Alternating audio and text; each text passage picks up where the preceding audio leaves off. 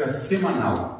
Eu sou o Jaziel, apresentador desta classe, e com vocês estão aqui hoje Tiago, mais uma vez um prazer estar contigo aqui para a gente estudar um pouco mais sobre a palavra de Deus. E Renan, também estou muito feliz por esse privilégio de estarmos aqui estudando a Bíblia e aprendendo um pouco mais desses assuntos tão importantes para a nossa vida. Nossa primeira classe do novo ano e estamos iniciando o estudo do livro de Daniel. É um prazer iniciar com vocês, durante 13 semanas desse primeiro trimestre, esse livro tão importante da Bíblia e falar sobre profecias. Sinta-se privilegiado por participar da maior escola bíblica do mundo, é a chamada Escola Sabatina. Está aqui nossa lição. Escola Sabatina, porque ela sempre acontece aos sábados, possui mais de 20 milhões de alunos. Então, temos aqui apenas uma dessas unidades que todos os sábados se debruçam aqui na Palavra de Deus nesse guia de estudo para estudar junto este tema tão importante que estamos iniciando hoje. E o primeiro verso, já dando início, sem mais delongas, é Atos 8, verso 30. É, como vamos abrir a palavra de Deus, convido vocês a um momento de reflexão. Vamos pedir a orientação de Deus e do seu Espírito. Vamos lá. Nosso grande Deus, te somos gratos porque estamos aqui para estudar um pouco mais da tua palavra. Seja nosso guia neste início de novo estudo. Nos acompanhe. É o que pedimos por Jesus. Amém. Amém. Então você pode acompanhar conosco, se estiver com a sua Bíblia aí próximo, em Atos 8:30.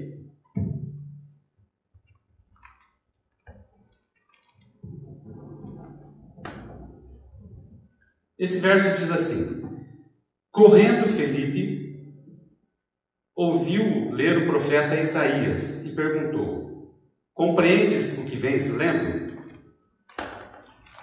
Neste momento, está acontecendo o seguinte: Filipe foi orientado pelo Espírito Santo a procurar alguém que estava lendo a palavra de Deus e não estava compreendendo o que estava lendo. Nesse caso, ele estava lendo o profeta Isaías e Filipe foi orientado a ajudá-lo a compreender aquela profecia. E eu faço essa pergunta para você hoje. Você, ao ler o livro de Daniel, compreende o que lê?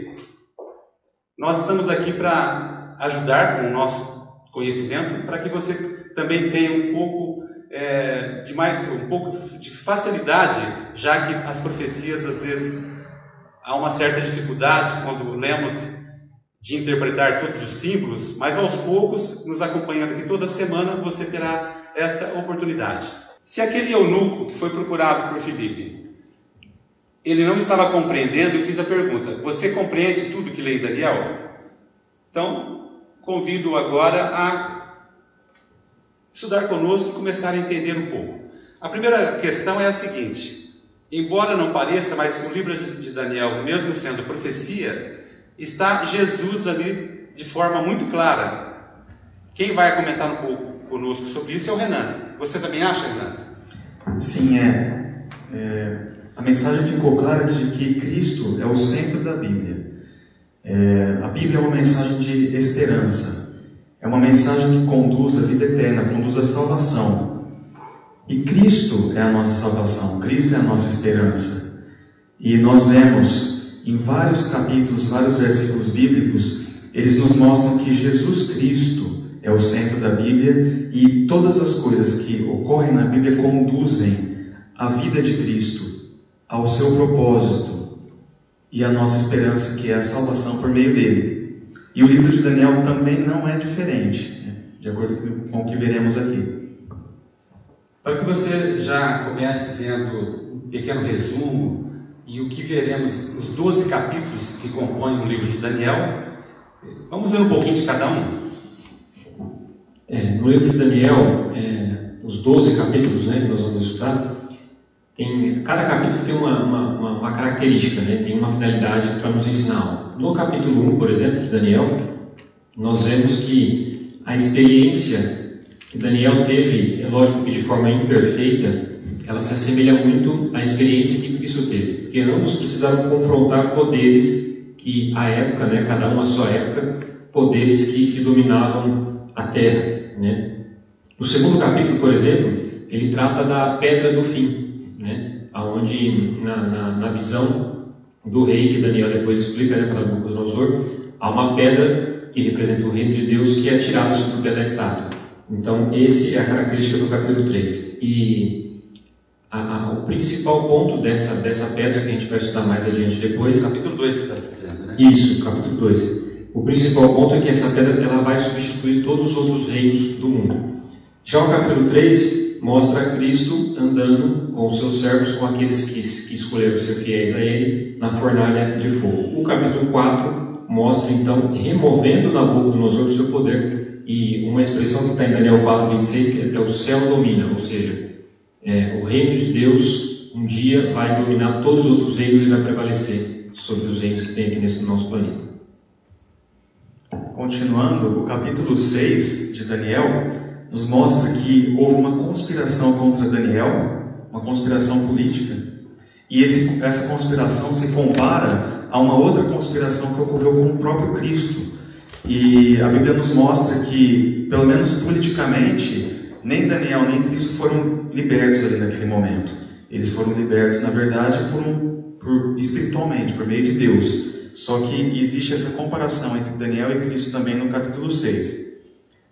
Capítulo 7 já descreve o Messias recebendo o reino e o domínio perante o seu povo. Messias aqui eu falo o próprio Cristo. Já no capítulo 8, ele nos mostra Cristo como o sacerdote celestial, no santuário celestial. O capítulo 9 retrata Cristo como um sacrifício vivo, o cordeiro, aquele que sofreu o sacrifício, que precisou passar por isso, para que esse sacrifício confirmasse a aliança de Deus com o seu povo. Já os capítulos de 10 a 12 nos mostram e apresentam a Cristo como Miguel, Cristo batalhando pelo seu povo, batalhando contra as forças do mal, e ele resgatando vitoriosamente o seu povo ali do pecado e da morte. É interessante que Cristo está em cada página do livro de Daniel. Então, por isso a importância de nós estudarmos esse livro? Só complementando, o capítulo 5, ele mostra então é, a queda né, do rei Belsazar e a queda de Babilônia, que representa, do ponto de vista escatológico, né, que a gente vai estudar já já daqui a pouco, representa então a queda de Satanás. E aí o início né, do reino divino. O importante é que você observe sempre, em cada capítulo, temos ali Jesus representado. Esse será o foco do nosso estudo. Outra coisa importante é lembrar o período histórico. Nós estamos vivendo aqui, logo nos primeiros versos, no ano 605 antes de Cristo, tá? para você se localizar mais ou menos nesse período que começa a história aqui relatada por Daniel. Vamos agora à segunda-feira, você que está acompanhando aí com o seu guia de estudo à mão. Na segunda-feira, o autor ele estuda a estrutura do livro. Então, observe, agora vamos passar a analisar como é a estrutura do livro de Daniel.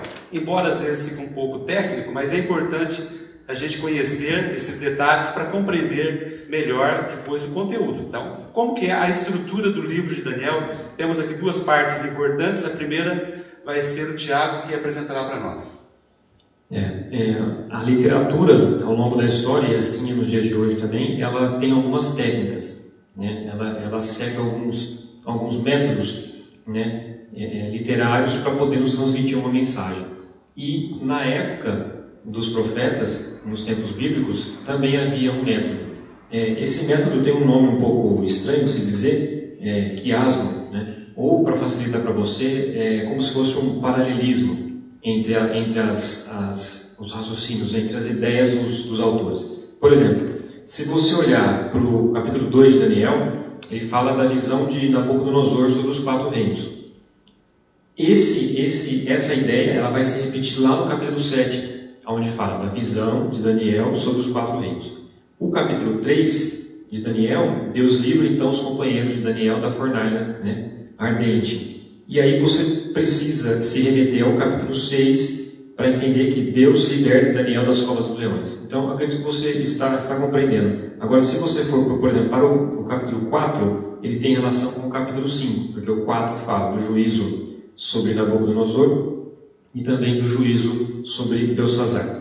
Para facilitar ainda mais, é, existe uma, eu encontrei na, na, na, internet em pesquisa, né, uma frase, só para a gente poder entender, que diz assim, ó, imagine que eu dissesse assim, a bênção como espada.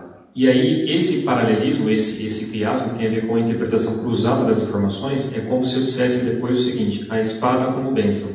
Então, há um cruzamento de informações. E assim era a literatura né, bíblica que é, pode parecer muito técnico, mas é importante para que nós possamos interpretar a Bíblia de uma forma correta e entendemos também a complexidade da Bíblia, né? E a, e a importância que Deus dá em destacar cada ponto da história. Por quê? Porque no centro do, dos, do, dos livros, por exemplo, no centro do livro de Daniel, está o ponto mais importante. No caso aqui é o juízo sobre Nabucodonosor, depois o juízo sobre Belsazar. Bom, né? Vamos saber essas coisas. E um outro, a outra parte da estrutura, Renan? A outra parte da estrutura, nós encontramos a questão da repetição.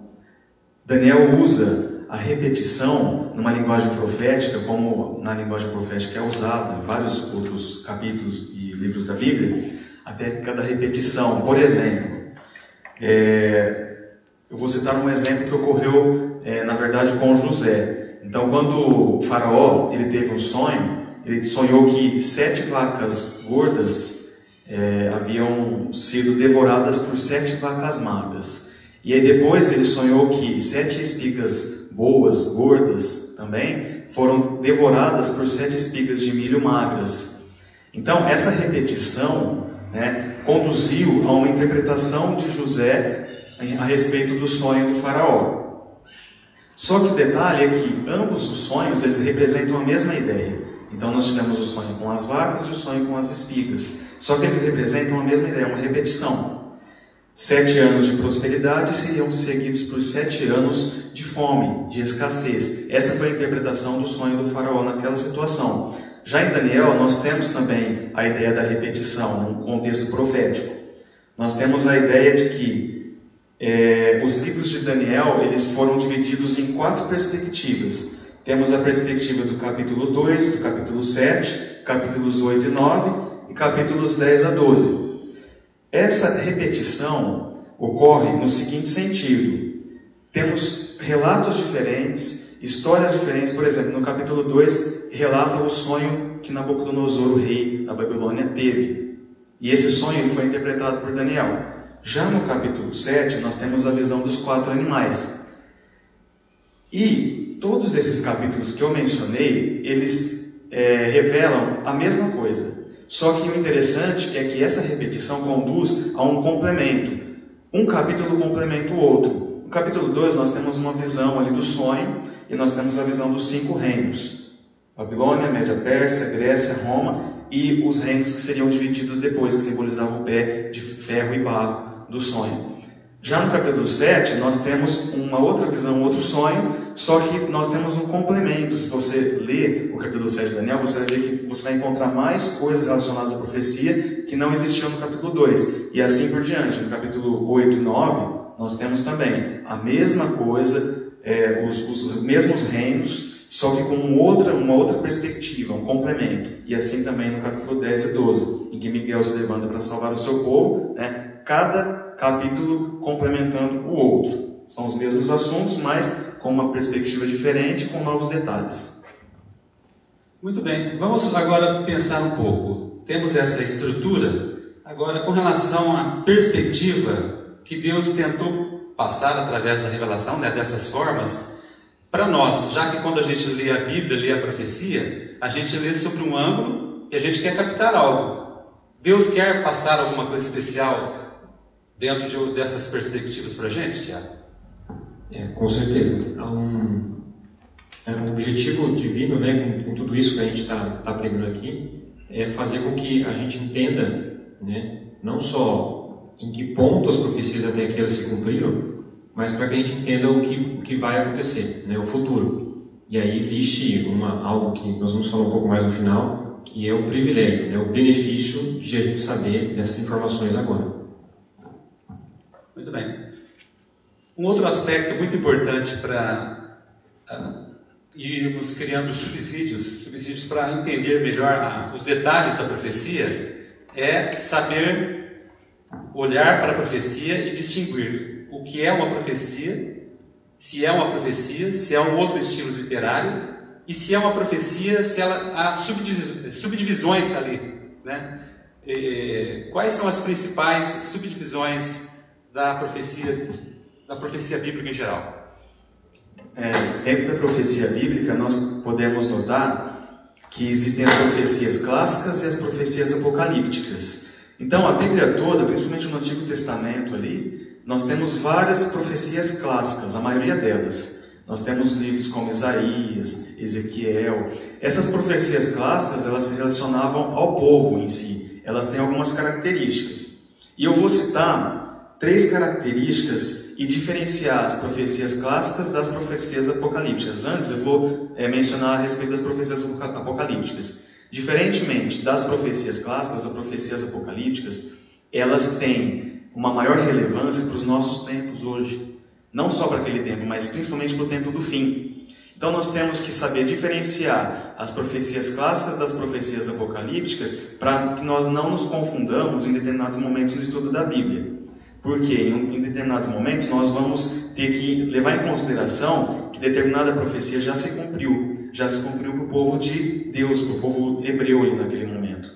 Só que outras profecias estão se cumprindo, ou melhor ainda, vão se cumprir até o tempo do fim. E essas são as profecias apocalípticas. Então, nós podemos dividir, por exemplo, em relação às visões e os sonhos. Nas profecias apocalípticas, Deus usa principalmente sonhos e visões. Então, o profeta ele tem um sonho, uma visão de algo sobrenatural, algo que não é muito comum, e ele transmite essa mensagem ao profeta. Já na profecia clássica, é, o relato bíblico nos mostra que o profeta recebe a palavra do Senhor, ou seja, naquele momento o próprio Deus fala com o profeta e ele transmite, quer transmitir uma mensagem para o povo. Em relação ao simbolismo composto agora, enquanto na profecia clássica há uma quantidade limitada de simbolismo, principalmente envolvendo símbolos verdadeiros, ou seja, Deus ele transmite essa mensagem para o profeta esse profeta recebe essa mensagem e existem poucas características de simbolismo nessa mensagem.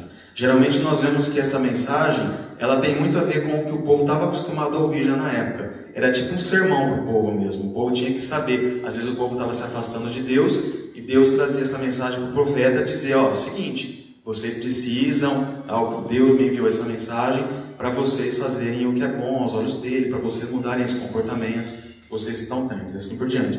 Já na profecia apocalíptica, nós temos muitas outras imagens e símbolos sobrenaturais, algo que não é comum a gente ver. Então, quando a gente lê a Bíblia, lê uma mensagem profética, nós podemos ver claramente essa diferença. Quando nós temos imagens muito diferentes do padrão, nós temos uma profecia apocalíptica. E essa profecia é importante porque se relaciona a nós, ao tempo do fim. E por último, sobre a soberania e incondicionalidade divinas. Nós temos na profecia clássica, em relação ao seu cumprimento, esse cumprimento depende da resposta humana, ou seja, a profecia clássica ela é condicional. Deus apresenta uma mensagem e o povo tem que ouvir essa mensagem, só que às vezes ele vai responder ao chamado de Deus, às vezes não. Dependendo da resposta do povo, a consequência será uma. Se o povo desobedecer, a consequência será outra. Então, a profecia clássica, ela é condicional. Ela tem muito a ver com o que o povo vai fazer, a pessoa, o ser humano que receber a mensagem vai fazer, e aí a resposta divina vem em consequência daquilo que ele decidir. Já na profecia apocalíptica, essas profecias elas são incondicionais. Elas revelam a soberania de Deus perante o seu povo. Ou seja, não importa o que nós façamos ou deixamos de fazer, as profecias apocalípticas vão se cumprir, querendo nós ou não. Então, elas se relacionam à incondicionalidade. Uma dica que eu deixo para vocês é o seguinte: é, nós devemos procurar na Bíblia, quando estamos lendo uma profecia, um texto profético, se nós encontramos palavras que demonstram condição, por exemplo, se vocês fizerem isso, né? caso vocês façam isso, então nós teremos ali uma profecia clássica. Agora, se nós não encontrarmos esses termos condicionais dentro do texto, aí sim nós teremos uma afirmação, uma, uma profecia apocalíptica que vai acontecer um dia ou já vem acontecendo. Muito bem. E existe algum exemplo? Vocês têm um exemplo de um lado e de outro na Bíblia? Temos sim. É, a gente talvez não vai ler o texto aqui, né, por ficar um pouco grande, mas se você não se lembra a história de Jonas, quando Jonas vai para Nínive, né, ele prega a palavra ali que Deus havia ordenado. No final, o profeta até fica triste, né, por Deus não cumprir a sentença, mas havia uma condição, né, e, e a condição era que se o povo se arrependesse, Deus não destruiria a cidade. Então, esse é um exemplo típico de uma profecia clássica. Agora, as profecias apocalípticas, como foi dito já pelo Renan, elas têm essa característica da incondicionalidade, ou seja, independente do que eu e você façamos ou não, elas vão acontecer. E o exemplo, né, pode parecer até pleonasmo, o exemplo clássico de uma profecia apocalíptica é que a volta de Jesus, por exemplo, né, Deus tem um chamado ao arrependimento, tem um chamado para que a gente se volte para Ele, porque independente da, da nossa situação ou não, essa profecia vai se cumprir, Cristo um dia vai voltar. Agora, algumas características, né, é, dessas profecias né, da clássica e da, e da apocalíptica, quais, quais são os benefícios disso? O primeiro é que nos mostra a, a, a beleza e a complexidade do, do, do texto bíblico. Né? Não é, a Bíblia não é um livro qualquer, não é um livro que você encontra nas prateleiras por aí, né? Algum best-seller aí de autoajuda. A, livra, ela tem, a Bíblia ela tem complexidade, é importante a gente entender isso. O segundo ponto é que Deus ele usa abordagens diferentes. Né? E tem uma abordagem para, para as profecias clássicas e uma abordagem para as profecias apocalípticas, né, para, para se comunicar conosco.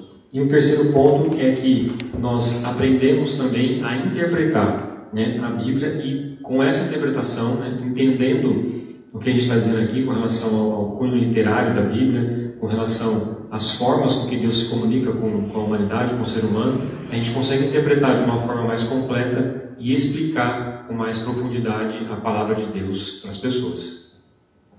Eu queria entrar um pouco nesse detalhe que você mencionou da interpretação. Esse é um ponto sutil, um pouco delicado, quando vamos estudar as profecias bíblicas. Por quê? Cada um lê sobre um ponto de vista e acaba dando uma interpretação diferente. E aqui nós temos um problema, porque se não formos a própria Bíblia para interpretar-se a si mesma, corremos o risco de dar a nossa própria interpretação. Por isso vemos hoje é, muitas profecias bíblicas sendo citadas de várias formas, em contextos é, às vezes que achamos estranho, porque não estão relacionados com o que a palavra de Deus apresenta. Um deles que concordamos que é um desses textos, dessas formas de interpretar estranhas, é relacionar os eventos finais da história ocorrendo agora nos últimos dias no Oriente Médio. O que você tem a dizer sobre isso? É, isso é interessante porque, de acordo com o que nós falamos a respeito das profecias clássicas e das profecias apocalípticas, nós já podemos, com base nisso, interpretar melhor esse contexto do Oriente Médio e vemos que, na verdade, os relatos bíblicos, os capítulos, os versículos que falam sobre é, essa região eles estão demonstrando uma profecia clássica e não uma profecia apocalíptica. Isso se demonstra, por exemplo, nos livros de Oséias e Amós. Nós temos mensagem de Deus para o povo naquele contexto do povo hebreu e não no contexto que nós estamos hoje. Então nós podemos diferenciar a profecia clássica da profecia apocalíptica e não é, sermos pegos por essas mensagens de que já estão acontecendo no Oriente Médio. Não, não é bem assim. As profecias apocalípticas elas não revelam isso. Então é, fica bem claro na Bíblia que não ocorre lá, naquela região atualmente. E a nossa sequência do guia de estudo, já estamos na quarta-feira, vai ser um complemento para a gente entender bem isso. Que essas formas de interpretação, elas estão relacionadas com ah, algumas escolas que existem já há alguns séculos, formas de se interpretar a Bíblia. E temos a escola de interpretação chamada preterista, a historicista, a futurista e a idealista, que são as principais conhecidas hoje. Essas escolas acabam ali trazendo argumentos variados para a mesma profecia. Por exemplo, como vocês têm detalhes de como funcionam essas escolas? Sim, é, são três, três formas né, que as pessoas utilizam para interpretar a Bíblia. É, antes eu só queria dizer para você que nos ouve, para não se assustar com o volume de informações, é que a gente está na lição 1, né? Então, são três lições sobre Daniel. E aí é, a gente precisa dessa, dessa base, desse fundamento para compreender o restante do livro. E eles podem também rever, né, voltar, assistir Exato. de novo, fazer pesquisas, né? O estudo da profecia é assim mesmo. Exato. Então, complementando, né, mais uma informação para você, é que existem três escolas, como foi dito pelo Jaziel. A primeira é a historicismo. É, três, na verdade, ele acrescenta o idealismo, que não é muito conhecido, né? Quatro, então, aqui. Exato. Acho que o pessoal não te ouviu. Então... É, temos aqui as três, né, e mais uma que não é muito comum, que é o idealismo. Então, na verdade, o autor apresenta quatro para nós hoje. Exato. Então, é, é, o historicista, né? É a primeira. A segunda é o preterismo, depois tem o futurismo e o idealismo. São as quatro ditas pelo Jaziel. É, a preterista, né? Você se lembra das aulas de português aí, né? Pretérito, né? Do passado. Então, ela diz respeito do seguinte: ela fala, olha essas coisas elas já aconteceram lá no passado, né? E não vão acontecer de novo. Isso foi uma história que aconteceu e a gente pode esquecer isso, precisa mais estudar isso daqui para frente.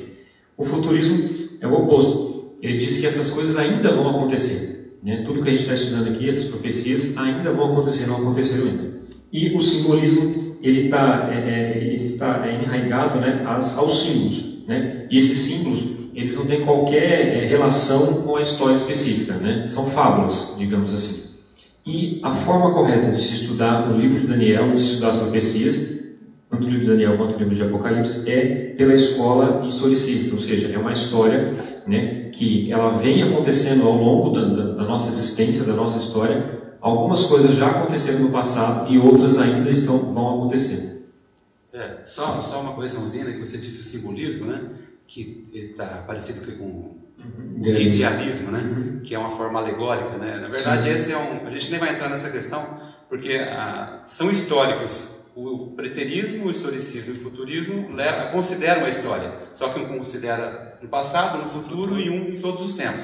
Agora, no caso do idealismo, não. Ele tem essa questão alegórica, simbólica, que acaba não, não, não fazendo muito sentido. Seguindo agora, dentro dessa ideia do calendário de Deus apresentado aqui no, na quarta-feira, um outro ponto importante, como diz o Tiago, né, mais uma informação que é base para os estudos da profecia. Isso é importante porque no primeiro estudo a gente tem que criar a base, né? Então, com a base depois vai ficar mais fácil. É conhecer o princípio dia-ano. O que, que significa isso, Renan? É como o Tiago acabou de dizer, esse assunto não é um assunto fácil, né, Tiago? É um assunto bem complexo e nós estamos na lição de introdução a um trimestre muito legal, muito importante, mas que nós devemos nos debruçar um pouco aqui em alguns conceitos para que nós tenhamos um estudo durante o trimestre relevante, possamos aprender tudo de maneira mais clara. E essa questão, como meu pai é, disse aqui, é a questão do é, dia em comparação ao ano na profecia, né? É o princípio do dia-ano. É, esse princípio ele é muito importante, só que ele é muito discutido entre os teólogos e algumas pessoas dizem que sim, que nós devemos levar em consideração esse princípio do dia-ano, outras pessoas disseram, já dizem que não. Só que nós devemos notar que esse princípio é muito importante e realmente ele deve ser utilizado na interpretação profética. O princípio do dia-ano, ele tem alguns textos que nos mostram a respeito disso. Um exemplo se encontra em Números 14, 34, depois você pode ler, nós não temos tempo agora para ler, só que é muito interessante, ele, ele nos mostra, é, dentro da história do povo de Deus ali, naquele momento, a promessa de Deus para o seu povo já era clara, que eles iam é, conseguir a terra prometida, eles iriam viver na terra prometida por Deus. Só que quando eles chegaram lá, o que aconteceu? Os espias que foram enviados, né, espias na verdade são eram algumas pessoas que foram enviadas para conhecer aquela terra lá, antes deles entrarem. Eles voltaram e disseram que não, não ficaram 40 dias lá rodeando. Só que falaram, não, não vamos entrar não, porque tem, tem muitas pessoas fortes, uns gigantes ali, a gente vai ser derrotado. E aí Deus ele fala para eles, olha, é o seguinte, vocês ficaram por 40 dias rodeando e, e, foram covardes, não tiveram a capacidade de entrar na terra prometida, que eu prometi para vocês, vocês não confiaram em mim. Então, para cada dia que vocês rodearem na entrada, serão 40 anos até vocês entrarem nessa terra prometida. Então, Deus ele já demonstra o princípio do dia ano nesse relato. Esse relato é repetido em Ezequiel 4, 5 e 6. O Renan, só o que você falou, para cada dia, depois você falou 40 anos, ele dá uma confusão. Para cada dia, esse cara, um ano corresponde. Isso, no total dá 40 anos. Isso, porque eles ficaram 40 dias. 40 Isso foi, dias, foi bom é, essa, esse detalhe aí. Aqui nós temos então alguns princípios que nos revelam que esse princípio do dia-ano é importante. Por exemplo, já que as visões são simbólicas, os tempos indicados também devem ser simbólicos. Ou seja, na profecia nós temos muito simbolismo. E a Bíblia não são só esses dois textos que eu mencionei. Outros textos nos, revelam que o princípio de ano é importante na profecia e deve ser utilizado. A Bíblia e a profecia, né, quando a gente trata de profecia, ela é cheia de simbolismo. E se a gente não utilizar esse simbolismo do dia ano, a gente vai se perder na profecia. E ela demonstra, que é o segundo ponto aqui que nós vamos, nós, os eventos descritos nas visões se de, desdobram por longos períodos de tempo. Ou seja, uma profecia que foi, é, utiliza, que foi revelada naquele período, há tanto tempo atrás, ela não poderia simplesmente ter sido demonstrada por meio de dias, apesar de tal no contexto do dia. Por exemplo, quando se refere em Daniel 8 das 2.300 tardes e manhãs, Daniel 8, 14, nós temos na verdade 2.300 anos, não 2.300 dias. E isso se demonstra no decorrer da história, se nós analisarmos a história perante a, aos olhos da profecia bíblica. Nós temos também é, a, a, profecia das 70 semanas, que na verdade são 490 anos. Se nós multiplicarmos 70 por 7, né, 70 semanas, é, 7 dias, né? É, então 70 vezes 7 daria 490 dias, 70 semanas. Só que na verdade na profecia são 490 anos. Isso nós vamos ver durante o trimestre, mais é, claramente. E por último, o princípio do dia ano é confirmado em Daniel. Um exemplo claro é a profecia das 70 semanas que eu acabei de mencionar aqui, que se estendeu dos dias do rei Artaxerxes até a vinda do Messias. Não vamos poder detalhar a respeito disso, só que eu acho que nós teremos tempo durante o trimestre para falar sobre isso. Só que na história bíblica, nós vemos que a profecia das 70 semanas se cumpriu, mas ela não se cumpriu é, em 70 semanas, em 490 dias. Ela se cumpriu em 490 anos. Então nós temos aqui que esse princípio realmente tem que ser utilizado. Aí você pode perguntar, mas por que todas essas regras? E aqui tem um ponto muito importante. Deus deixou essas regras, que são regras de interpretação, né? quem estuda isso é o estudo da hermenêutica, conhecido como hermenêutica, a interpretação bíblica, ela existe para nos ajudar a tomar o caminho certo. Então, olha, preste bastante atenção. Por que, que existe tanta interpretação hoje? Porque não são seguidas essas regras de interpretação. E as regras corretas são dadas por Deus em Sua própria palavra. Fique bem firme com esse conceito. Se você começar a ouvir alguma coisa interpretando a Bíblia, o Daniel, o Apocalipse, e essa interpretação não for baseada em regras da própria Bíblia, então você está tendo uma interpretação humana, não dada por Deus, tá? Então fique atento a isso. Estamos chegando à nossa reta final do estudo desta semana, introdutório, já na quinta-feira aqui do nosso guia de estudo, e o autor ele termina ressaltando aqui a relevância contemporânea de Daniel. Para nós hoje, então, nos nossos dias, por que Daniel é importante? É, a lição ela nos traz alguns pontos aqui, né? E aí, o primeiro, ela diz que, desculpa, ela diz que Deus ele é soberano, né? Sobre nossa nossa vida, sobre todas as coisas. Então, é, nós temos o exemplo de Daniel, né? De Esther, de, de José, né? No Egito, é, mesmo quando tudo parecia falhar, mesmo quando as coisas pareciam que não, não iriam dar certo, mesmo quando Daniel foi jogado para os leões, Deus se mostrou presente, né? E ele cuidou deles, né? Ele deu, deu força para que eles pudessem enfrentar sofrimentos, dificuldades e a oposição. Então esse é um ponto interessante dessa relevância né, do estudo de Daniel para nós hoje. Tem um segundo ponto que também é importante, que Deus dirige o curso da história. Ou seja, Deus ele tem a história em suas mãos. Quando nós estudamos o livro de Daniel, nós vemos que Deus não está desinteressado com o que acontece nesse mundo. E hoje também nós podemos ver isso. Deus não está, é, não, Deus não deixou esse mundo aqui é, as mãos simplesmente de, de governantes e, e, ele não está interferindo nada. Ou seja, Deus ele tem interesse na política, no que ocorre aqui nesse mundo. Deus sabe quem são os governantes e quem tem que governar. Se você às vezes achar, mas eu não queria que esse político ganhasse a eleição, eu não queria né, que você. Deus ele interfere. Só que na verdade é, nós podemos até a, ah, pensar o seguinte: ah, mas Deus ele deixa alguns políticos corruptos, né? Alguns não, né? Porque infelizmente a maioria que nós temos hoje são corruptos. Deus permite que isso aconteça, que políticos corruptos subam aos cargos e, né? Na verdade, Deus ele conduz a história para uma coisa só, para que as profecias se cumpram e para que nós tenhamos a chance de sermos salvos, para que nós tenhamos a chance de alcançarmos a salvação que Cristo nos fornece. E quando nós vemos que a profecia vem se cumprindo e Deus está aqui, né, conduzindo o seu povo e conduzindo alguns líderes também para interferir em alguns assuntos, inclusive assuntos importantíssimos. Por exemplo, Deus interfere em assuntos da ONU, Deus interfere em assuntos nos Estados Unidos, para que o curso da história seja conduzido à vinda dele, à segunda vinda dele e à nossa salvação, que é o que ele espera de nós. Só uma palavrinha antes, já. É, eu acredito desta forma também. É, só acrescento assim: Deus interfere no curso da história mas ele não interfere nas decisões individuais de cada pessoa. Né? Todos, mesmo os líderes, podem tomar as suas decisões, mas a maestria geral de todos os acontecimentos realmente está sob o comando de Deus. É verdade.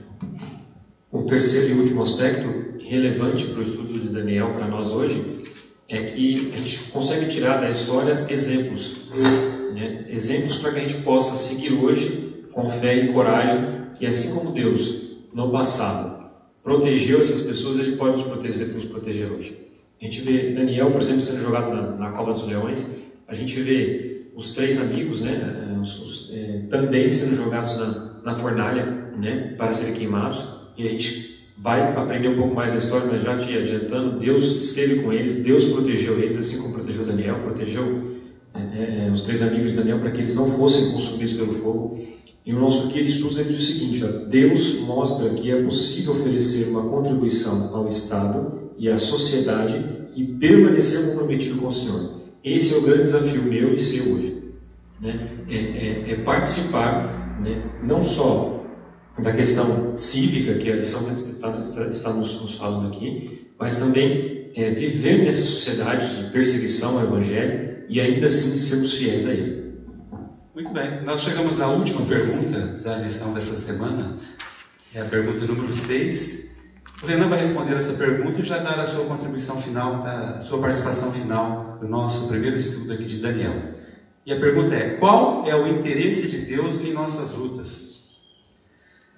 Em Daniel, capítulo 10, versículo 12, nós encontramos que: Então me disse: Não temas, Daniel porque desde o primeiro dia em que aplicaste o coração a compreender e a humilhar-te perante o teu Deus, foram ouvidas as tuas palavras, e por causa das tuas palavras é que eu vim.